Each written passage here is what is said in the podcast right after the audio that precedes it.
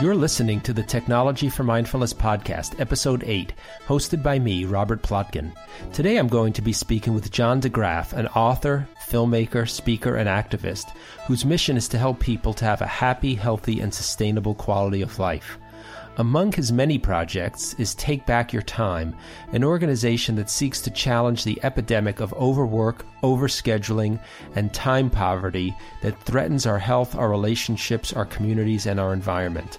We're extremely pleased to welcome John de Graaf to the Technology for Mindfulness podcast.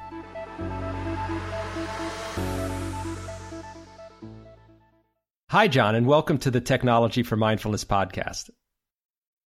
Great to be on your show. Thanks very much. Uh, you're active in so many different ways, including being a filmmaker, making films about the environment and climate change and sustainability, promoting happiness through the Happiness Alliance and your work with the government of Bhutan, uh, and exploring how we can see ourselves as one with nature through the Center for Humans and Nature.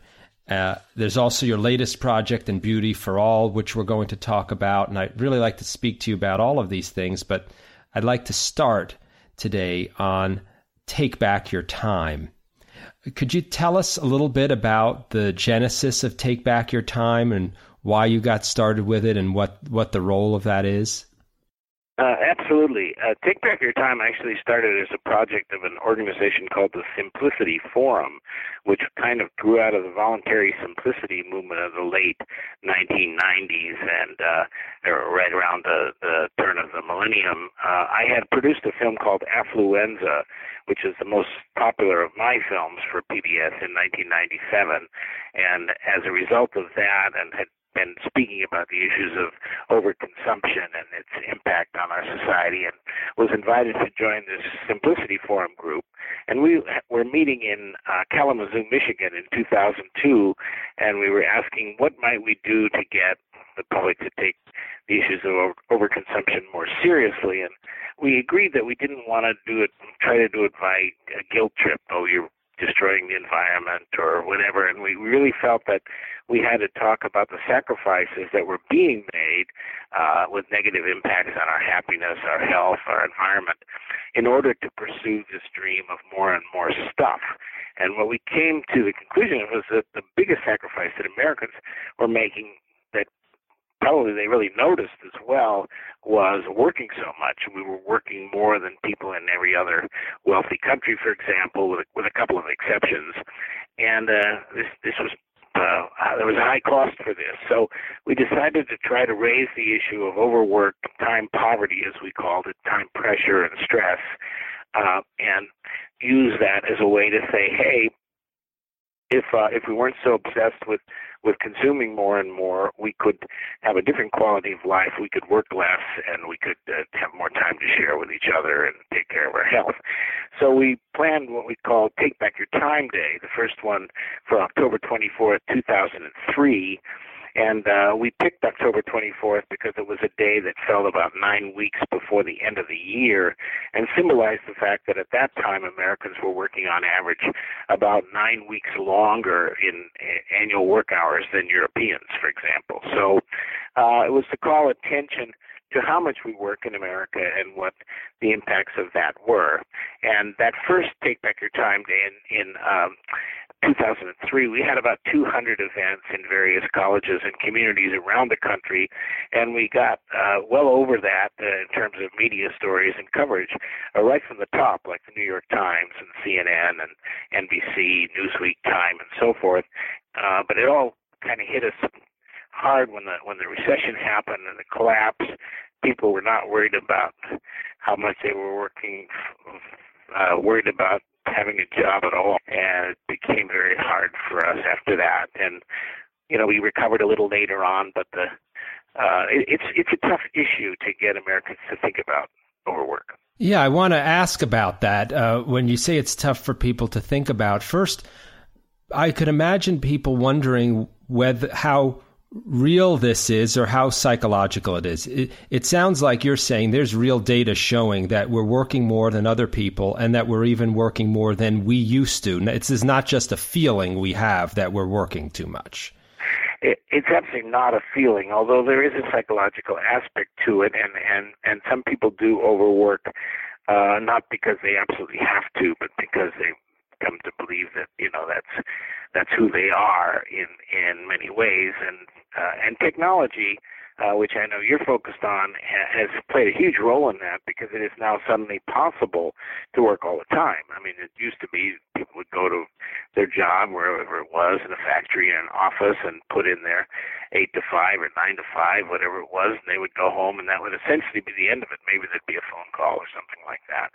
But once we we got the computers and we've gotten the smartphones and we have the internet, and we have all those things, it really is literally possible to work around the clock and it then become has become in our society in many ways expected that people would do that. So the demands have increased. Not only are we working longer hours, we're working in more pressured fashion in many, many places.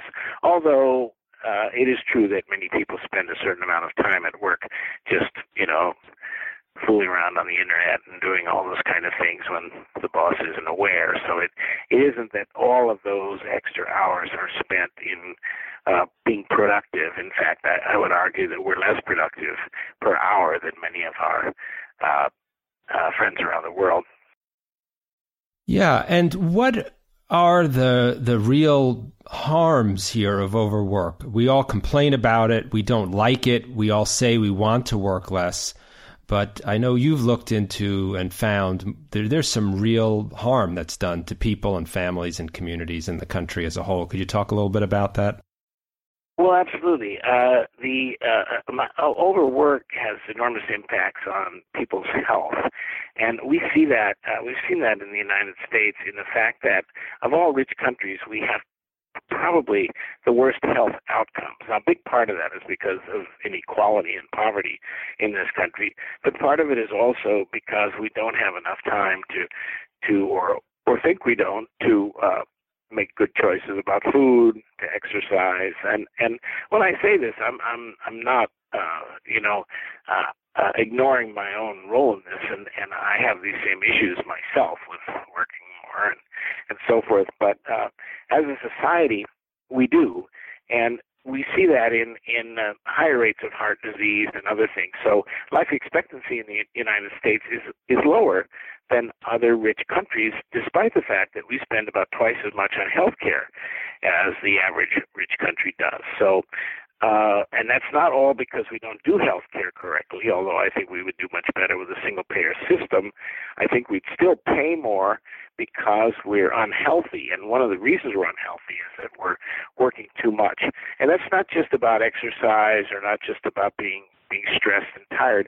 It's also about the fact that too much work means lack of social connection with others. And we know that that being involved in your community, being socially connected, is actually the most important thing that you can do for your health. There are studies, for example, uh, out of the University of Pittsburgh and other places that show that uh, if you release a, a virus into a room, um, uh, you know, kind of uh, in the air around people in a room, uh, those most likely to get the virus are those who have the fewest friends, uh, and that friendship and time spent with others is actually an immune builder. So this stuff is all kind of tied together. We sacrifice community, we sacrifice friendship, we sacrifice uh, family, um, and and we sacrifice time in nature and other important things. Uh, one interesting thing that I heard you say, in addition to the, let's call them the direct health impacts of overwork, you mentioned early on something about impedes people's ability to make choices uh, about things like food or health. Can you talk a little bit about that? That seems less obvious to me than just stress affecting your heart, let's say. Well, I think we can make choices, but you have to have time to think about those choices. And you know, the the whole fast food industry is a response to uh, time pressure. You know, if people make the choice because it's convenient, well, what does convenient do mean? It means you can do it more quickly and therefore get on to something else. And the thing that we're we're doing a lot of is is work. And so people, for example, the average lunch hour in the United States, which used to be called the lunch hour for a reason, it was because it lasted for an hour, uh, is now something like 27 or 28 minutes. Many people are eating at their desks, and so they they are not making necessarily the best choices for uh, good food and, and things and, and the right kind of things. And so we we we see this lack of awareness, uh, lack of mindfulness, if if you want to put it that way, uh, is also uh, a result of time stress and time pressure. Yeah, and maybe we can start talking about how this might link into a lot of your other work. A lot of your other work focuses on the environment, the economy, sustainability in both of those contexts. Sure. Yeah, maybe you can talk a little bit about how time poverty, a lack of time to make decisions, to think about things might relate to these other areas of concern to you. Well, I think as a filmmaker and a writer and a speaker, uh, I would have to sum up all of my intent as being about thinking about quality of life rather than quantity of stuff. And I, I think uh, that really was the message of the counterculture of the 1960s, which I was part of, was that, you know, we're too obsessed with materialism, too obsessed with stuff, and we need to be thinking about community, we need to be thinking about nature, we need to be thinking about uh, time and leisure and and uh, doing the things that we we believe in and care about rather than just the things that, that make money. So everything that I've done has kind of had some relation to that, whether it be films about alternative agriculture or films about uh, time and, and work time issues or other uh, happiness. Uh, you know, that's that's been the one that I've been involved in. As you mentioned, I got involved because of the time movement uh, and my work on time, I was invited to speak in Brazil and then later to to work with the government of Bhutan.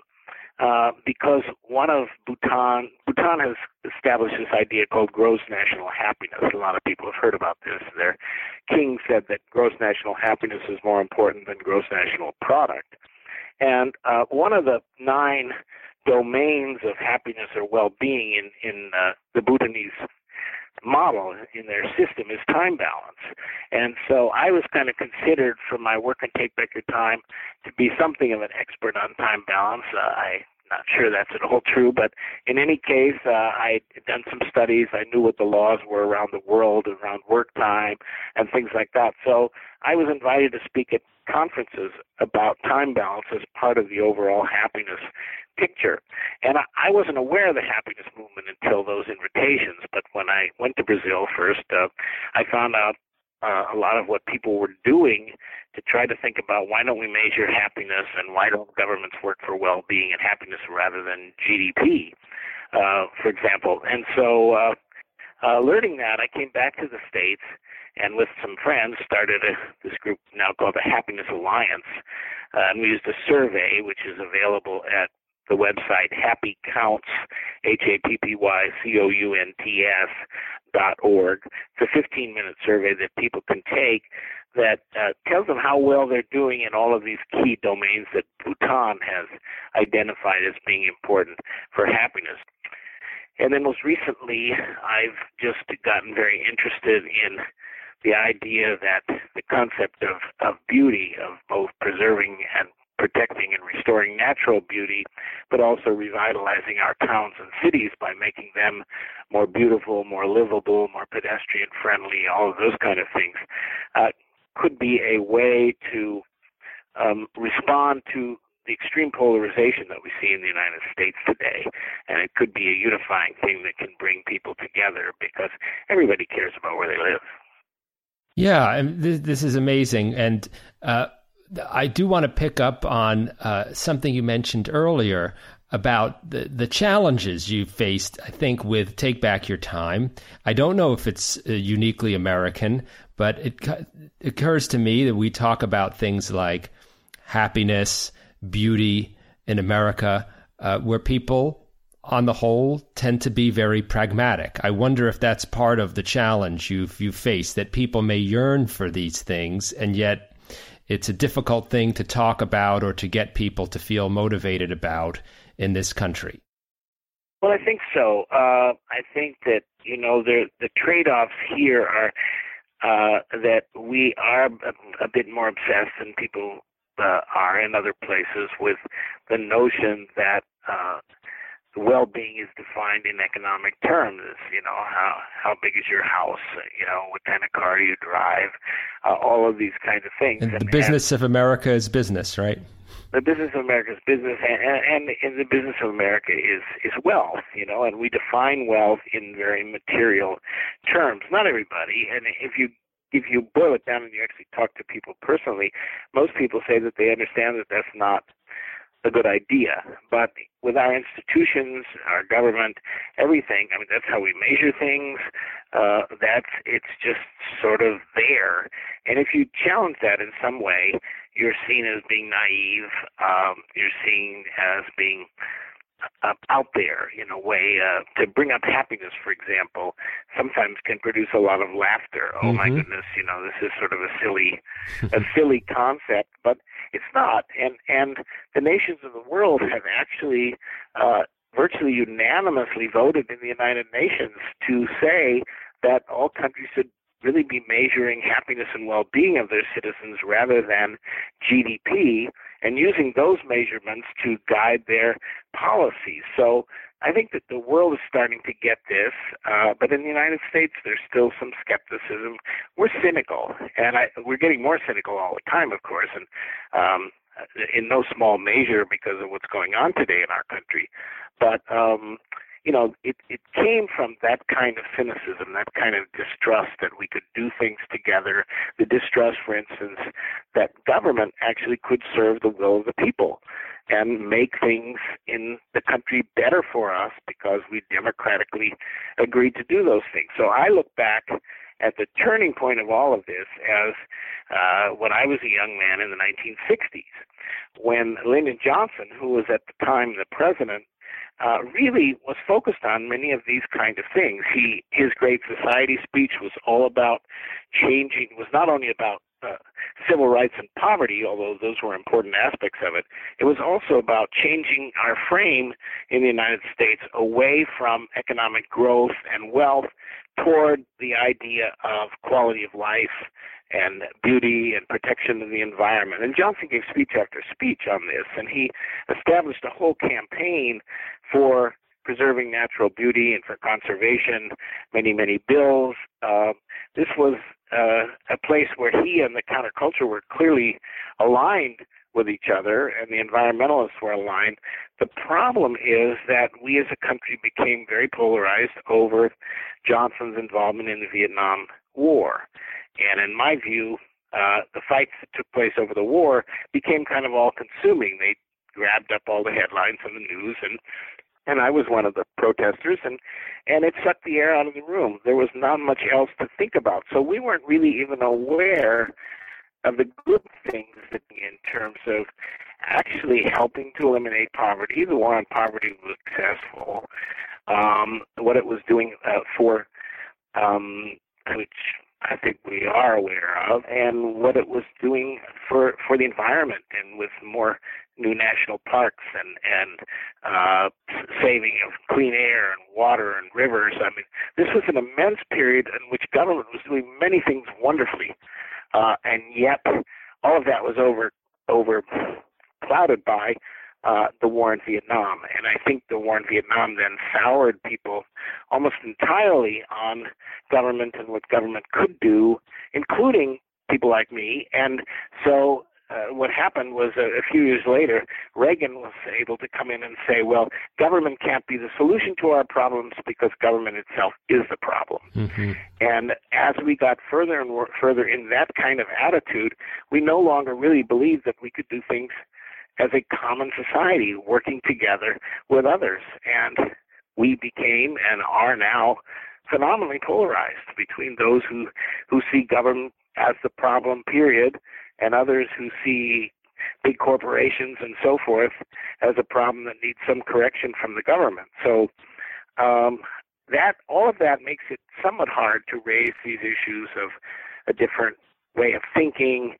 Uh, but I, I'm I'm feeling that the the concept of uh, beauty can be a real uniter. There's uh, Doug Tompkins who founded the the clothing company Esprit, one of the biggest clothing companies in the world. Um, was known to say that if anything can save the world, Tompkins said, I'd put my money on beauty. And he said that for a reason, that he did think it was a uniter. We have studies, for instance, that show that being around beauty makes people kinder to each other. It makes builds community. It makes people more uh, just and more compassionate. Uh, all of these these kind of things, more mindful.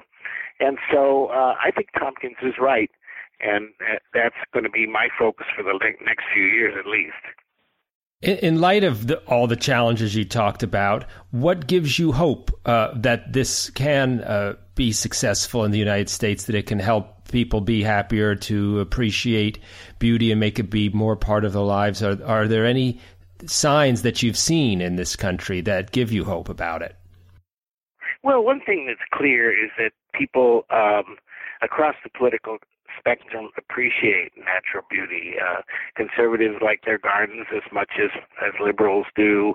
Uh, they visit the national parks in in big numbers. Um, I don't think that they. Uh, in fact, uh, Frank Luntz, who's a Republican pollster and focus group leader, uh, told the Bush administration some years ago that it, they better not try to undercut the national park system because their conservative constituents liked those parks and visited those parks and cared about those parks just as much as the liberals did. And I think that's true. I think we can see that these are universal things that people care about, and uh, beauty of surroundings is one of those. Uh, people like uh, going to these European cities where there are big plazas and open places where people can walk that are free of cars and you know and you you see people uh it's not just you know northern liberals plenty of southerners in those cities visiting and enjoying it just as much. So i i think uh that gives me hope that people do uh care about this issue. And the other thing that gives me hope is that the response so far has been so positive and so strong uh, to this idea, and there's been very little resistance. Now it's early, and I'm sure there will be, and the resistance will always come not over the concept, but over the trade-offs that are seen. You know, well, it might be beautiful and stuff, but we need the oil, or mm-hmm. this or that. Uh, these, these kind of arguments are where it tends to bog down. But I think if you can kind of agree on a, a first principle that beauty matters, that people don't uh, uh, may not always agree on what's most beautiful, but they they do know what's ugly, and they don't mm-hmm. want to live in in you know uh, pollution and garbage and things, and they they want to live in in beautiful surroundings. So if you can start with a common interest, then you may be able to begin to talk about some other things as well. And I think um, uh, uh, one of the ideas that I had is is to look at a situation like the Appalachian Mountains and the coal miners. And uh, you know, the, our president has told these coal miners that they can go on mining coal and that he's going to bring back the coal industry. But even if that weren't a dumb thing to do. It's probably not going to happen because the market isn't anymore, and the market has been moving rapidly toward natural gas and solar things. So, do you tell them like uh, uh, some of the Republican think tanks and even some of the Democrats have told them, well, just get a U-Haul and move. You know, uh, mm-hmm. just pack your stuff up and go somewhere where the jobs are. Uh, or uh, you may say, well, go to the community college and study IT and get an IT, to, you know, a uh, associate's degree and go move to a city. But the fact is, that's not very easy for these people because uh, they can't sell their homes. This who's going to buy them? They don't have the money and the down payments and things to buy homes anywhere else. They would have to find a job. A job. They really are fearful, even of the the city, and they'll be giving up their community and their actual love for nature. I mean, they may they may trade off by doing this mining and things like that, but they actually like to be out in the woods, whether it's for hunting or fishing or whatever. So, what if you say to these coal miners, No, there's a different answer. The different answer is a, a, a national program like the CCC of the 1930s, in which we pay unemployed coal miners not to dig more coal or strip more mountainsides, but to restore the mountainsides that have already been and mountaintops that have already been destroyed. There are 530 of them. Uh, there's a lot of work to be done in planting trees and and and uh, improving the land, and that would also protect uh, the watersheds and and all of those things. Uh, people will say to me, "Well, the coal miners don't want to do that. They they think that's some environmental tree hugger, you know, nonsense." But the fact is that some coal miners are already doing it on their own. They've started a group called Refresh Appalachia, where they've already restored three mountaintops.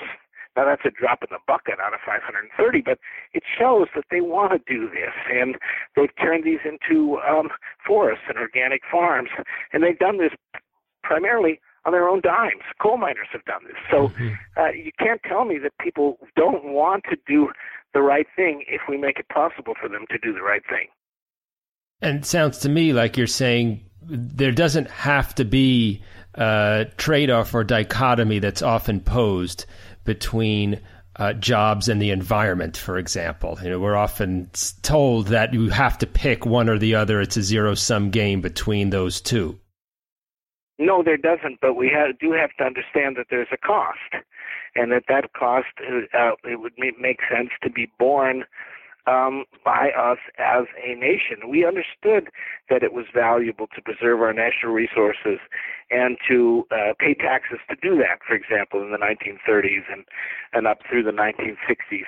We've now come to believe that it's every man and woman for themselves uh, and so there's this terrible anti-tax fervor and this whole idea that we should make government so small we can drown it in a bathtub, as as one of the Republican leaders has said. And so you have to get around that. You have to say there's a lot of money in America, but it really needs to be uh, put in, in into things that will be beneficial for for all of us and for the country.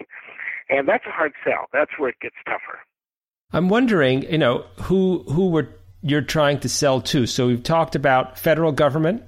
Uh, I suppose there would be state governments, uh, nonprofit or other private organizations, or even local communities or individuals. I mean, uh, maybe you could talk a little bit about what people can do at these different levels when it comes to being able to pursue beauty and happiness more in their lives.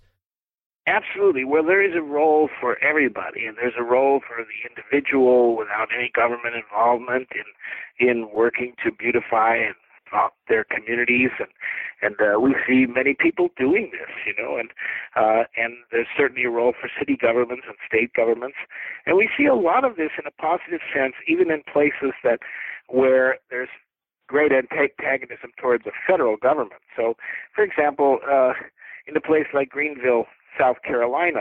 An awful lot has been done at the local level, really, to preserve uh, beauty, to provide trails and bike paths, and save old buildings and do those kind of things. Uh, uh, even though uh, many of those people may may vote against the exact same thing being done at a national level.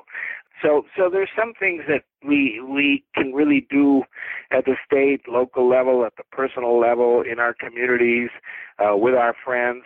But there are some things that take will probably take uh, an outflow of national resources to make possible. So I think of Appalachia as one of those places because, you know, these are poor communities. They can't really restore the mountaintops on themselves. They you know they are the unemployed and they're hurting and it's even though they've tried a few of these miners it's very tough. And so in these areas we need to look at this as as something that the country as a whole has to support and has to get behind. But in many places these things can be done at the community level and i think what's rich uh, potentially about the beauty campaign is that people have so many ways that they can participate from you know cleaning up the litter in their parks or communities to to uh, planting things to uh, working on uh, setting aside spaces in their in their communities where that are just for people. The, the city of Portland, Oregon, for example, there's a uh, city repair organization in Portland, which has done a lot to actually take uh, intersections and places in the city and make them for pedestrians so that people can come together in those places. Uh, we see uh, building farmers markets is a huge uh, positive thing.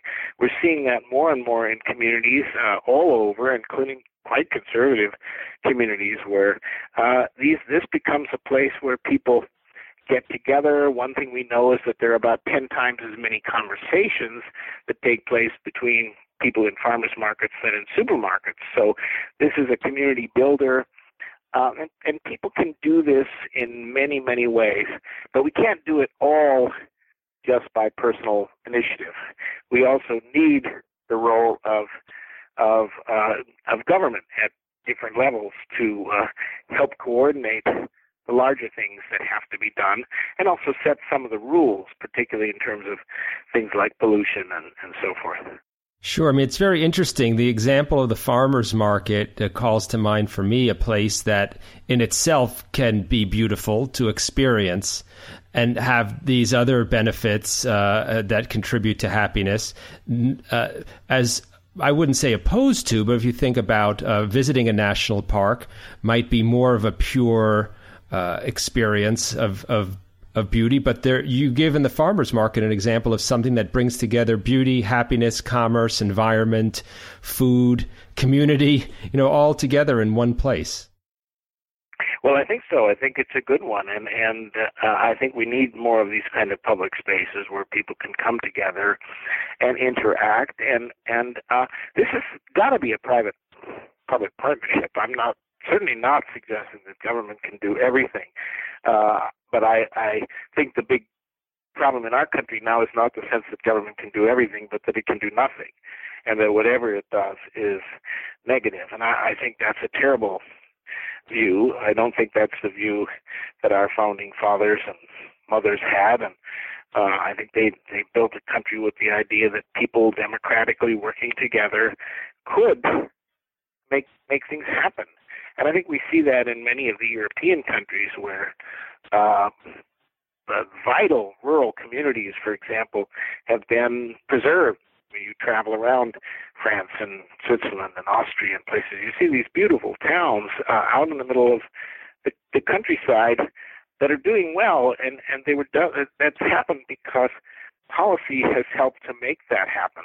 By contrast, we go to much of, of rural America and we see boarded up uh, buildings, and we see, you know, uh, what looks like a kind of forlorn and desolate landscape. Not all, and some rural communities have really been doing a good job to change that, but that requires, uh, again, the willingness of those people to come together, and at least at the local level.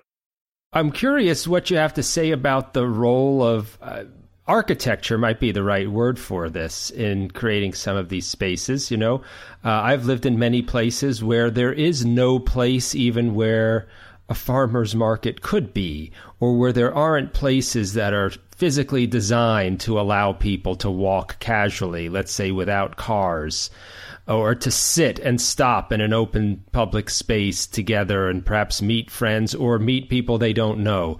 You know what what could you say about the role of architecture in all of these areas? Well, I think you're absolutely right. Both both uh, regular architecture and landscape architecture have a huge role to play in making uh, cities and spaces more livable and and uh, happier. You know, there's a book called The Happy City that really explores how these different models of housing and uh, and patterns of commerce and such uh, work differently. And we, we see some good examples of this, um, you know, in, in places like uh, Denmark and the Netherlands and other places where where the city architecture really does make a place for bicycles and for pedestrians and where um, benches and tables are set up in street corners and things so people will actually just stop and socialize. We see it in the uh, Mexican plazas or even the New England uh, greens and in places where people can come together uh, where something is held in common, a commons, and is not all privately uh, occupied. And um, where there's green space and all of these kind of things. We we can do this. We can plan well using architecture. Uh, we should do this so much more. I mean, I often wonder where where much of our country would be if we had the attitudes in the late 1800s and the early 1900s that we have today. I mean, Olmsted would never have built Central Park because it wouldn't have been allowed. It would that's real estate that somebody can make money on. Trump can put a tower there, you know. Uh, uh, and and we didn't do those things. We we we built Boston Commons and Central Park and Golden Gate Park and all of these kind of things. We preserved uh, Yellowstone and Yosemite and and these kind of things. If, if we had today's attitudes, I'm wondering if we would do those things. Yeah, and it, it it seems like it brings back in the issue of time, which is these spaces facilitate a perhaps slower, more comfortable pace uh, than certainly than being in a car. Uh, Absolutely. You know, they allow people to slow down. Absolutely, and you see that in in Europe and the coffee houses. Now, now we're seeing some of that happening. The United States is a is a is certainly not a place without many of these things going on. I mean, I think we're seeing we see a lot of negative and positive stuff happening at the same time. So we're seeing uh, more sprawl, more strip development, and things things like that. But at the same time, in many of our urban centers, we are seeing outdoor cafes that didn't used to be here 10 years ago. Uh, people getting out. Uh, Seattle is an example of that. We're we're seeing both the good and the bad happening at the same time. We're seeing this, you know, tremendous con- traffic congestion and pushing into the city and and crowding uh, and expensive uh, housing and so forth. But at the same time, we're seeing, um, you know, more places where people actually can get to get get together, get outside, and so forth. So, I, I think you, you, we have to figure out how we emphasize the one uh, more so than than the other, because that that seems to be an issue. But there's a lot of good stuff going on, and and little communities are doing good stuff, and I I see this as I travel. I wonder what you could suggest to people, let's say at the community level, if they want to head in this direction of bringing more happiness and beauty to the places where they live, are there there things you could suggest to them to do, pointing to models of what other people have done or been successful at?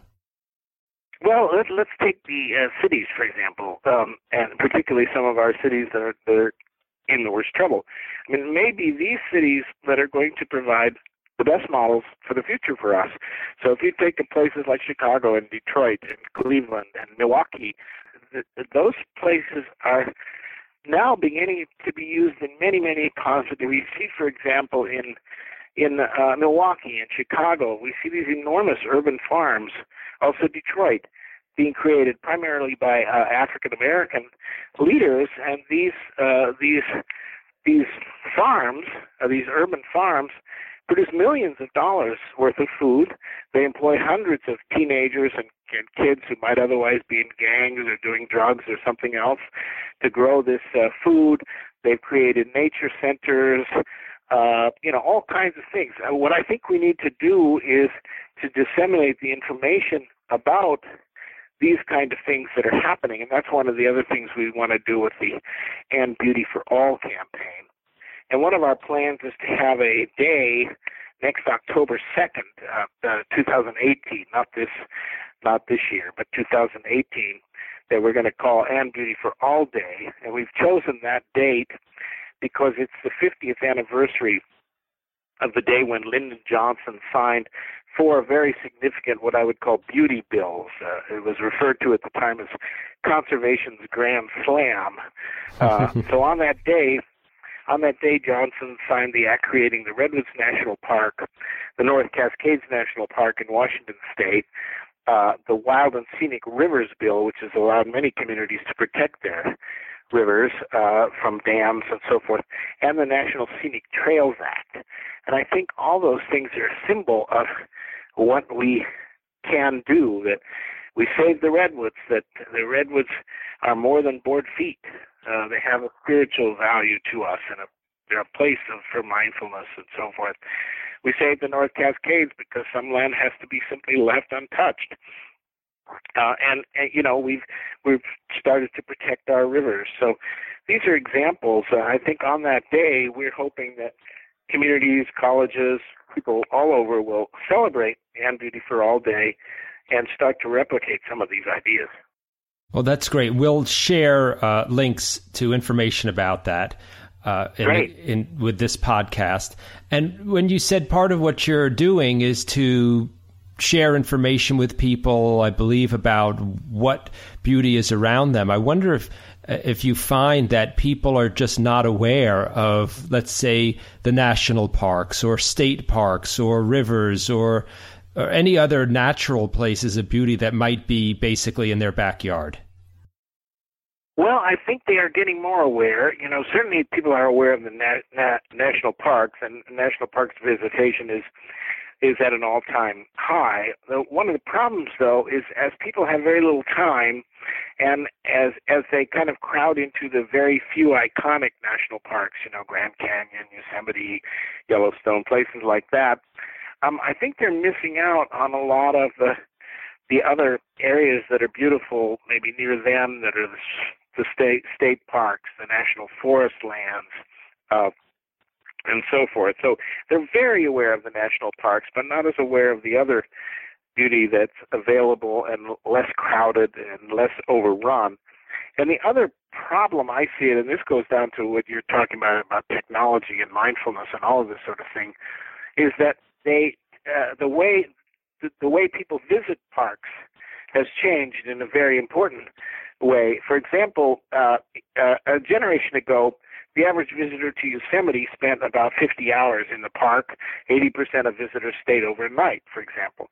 Today, the average visitor to Yosemite spends less than five hours in the park, and only about 20% of visitors stay uh, overnight. And people just rush through the park uh, they have their smartphones out before they've even looked at the scenery, and their the first view they have of the waterfalls of Yosemite is through their the lens of their smartphone. Uh, you know, because of the rush, and some don't even stop. I mean, they just slow their cars down and take the pictures out the window. So the idea seems to be collect as many photographs as possible, but not experience the hmm. awe mm-hmm. that's really involved in a place like this. Uh, the gra- average ca- visitor to the Grand Canyon today spends 17 minutes looking at the canyon, according to studies. And I heard one story of a family that stopped at an overlook at the Grand Canyon.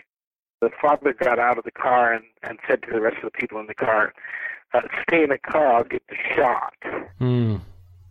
It makes me wonder whether there's uh, a value to promoting a you know park without your smartphone day or something something well, like really, that. no, uh, and people are doing that, and I think it's a very important thing to do. And they're taking kids out for a week, you know, into the wilderness or into a park without the phones, and and um, the the first couple of days, the usual experience is that the kids are really upset; they just can't handle it, you know. But but then but toward the end of the trip, they're starting to like it. Not that they don't want their phones back, but they've actually really said, "Hmm, but there's something else to life out there that I like."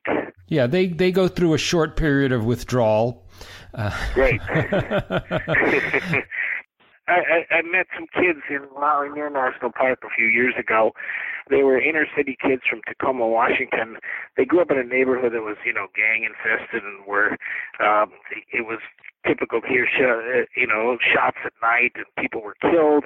And uh, they they went on this uh, ten day hiking trip in uh, in uh, Mount Rainier, guided by a ranger. And when I I met the kids about day seven, and they all said that the first couple of days in the woods they were just terrified. You know, there are bears in the woods, and uh, these kids are growing up around gunfire and stuff, but they were terrified of the woods. But by day seven, they were really loving things. They were talking about I can build a get to build a snowman in August, and I can see the shooting stars, and and some of them said I'd love to have the job that the ranger has. These were tough street kids who were saying it. So it shows that this kind of appreciation of beauty and wonder uh, may atrophy, but it, it doesn't. It's not eliminated.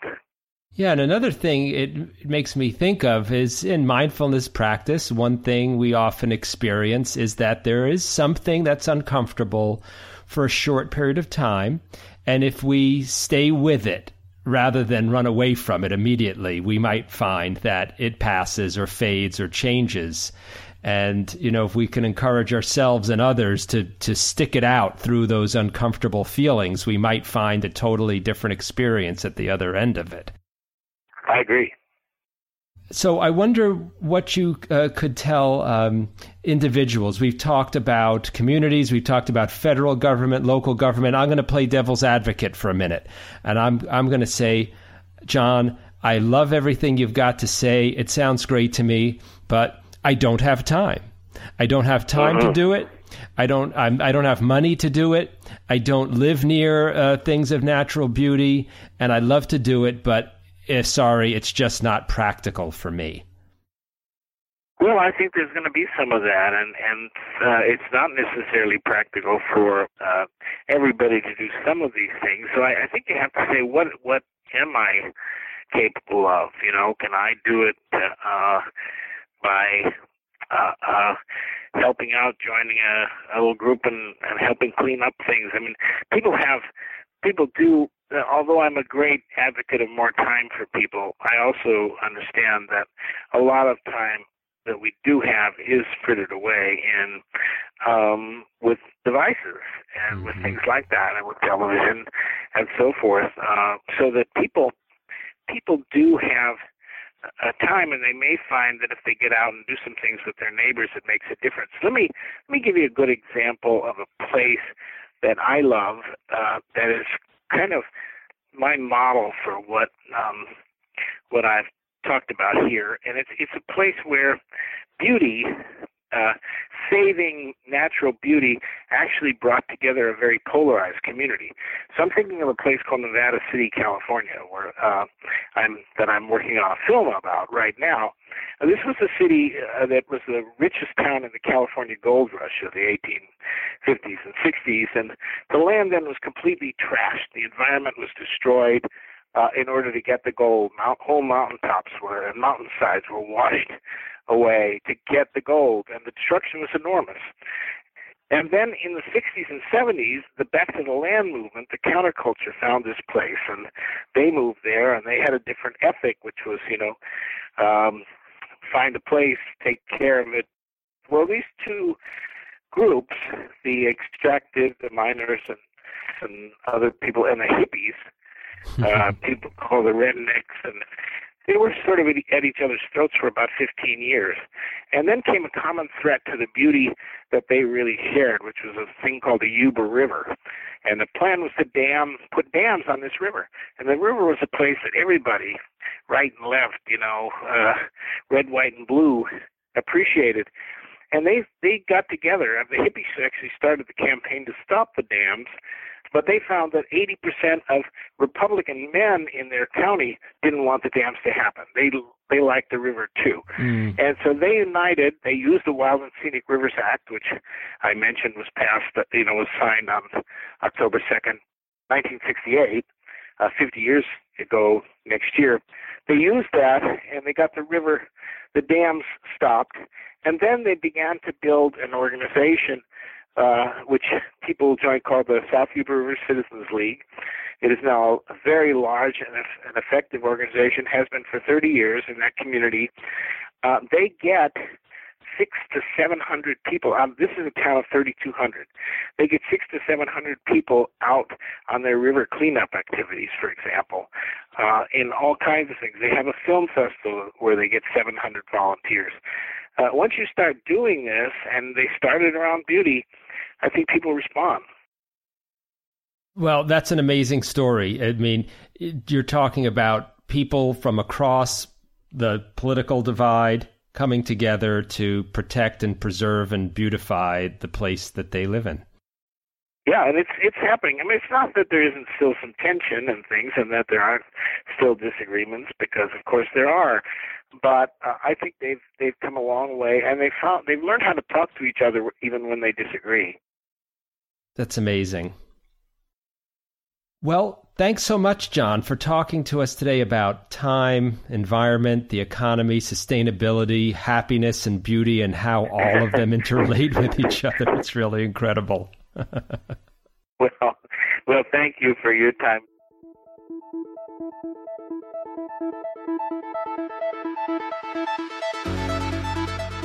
Thanks for joining us for this Technology for Mindfulness podcast with me, Robert Plotkin, and today's guest, John de Graaf, the founder of Take Back Your Time. If you liked today's episode, please leave us a review on iTunes and share the episode with your friends. Those and all other links are in the show notes. And check out our blog at technologyformindfulness.com for information and tips about science, technology, and mindfulness. I'm Robert Plotkin, and I'll join you next time on the Technology for Mindfulness podcast.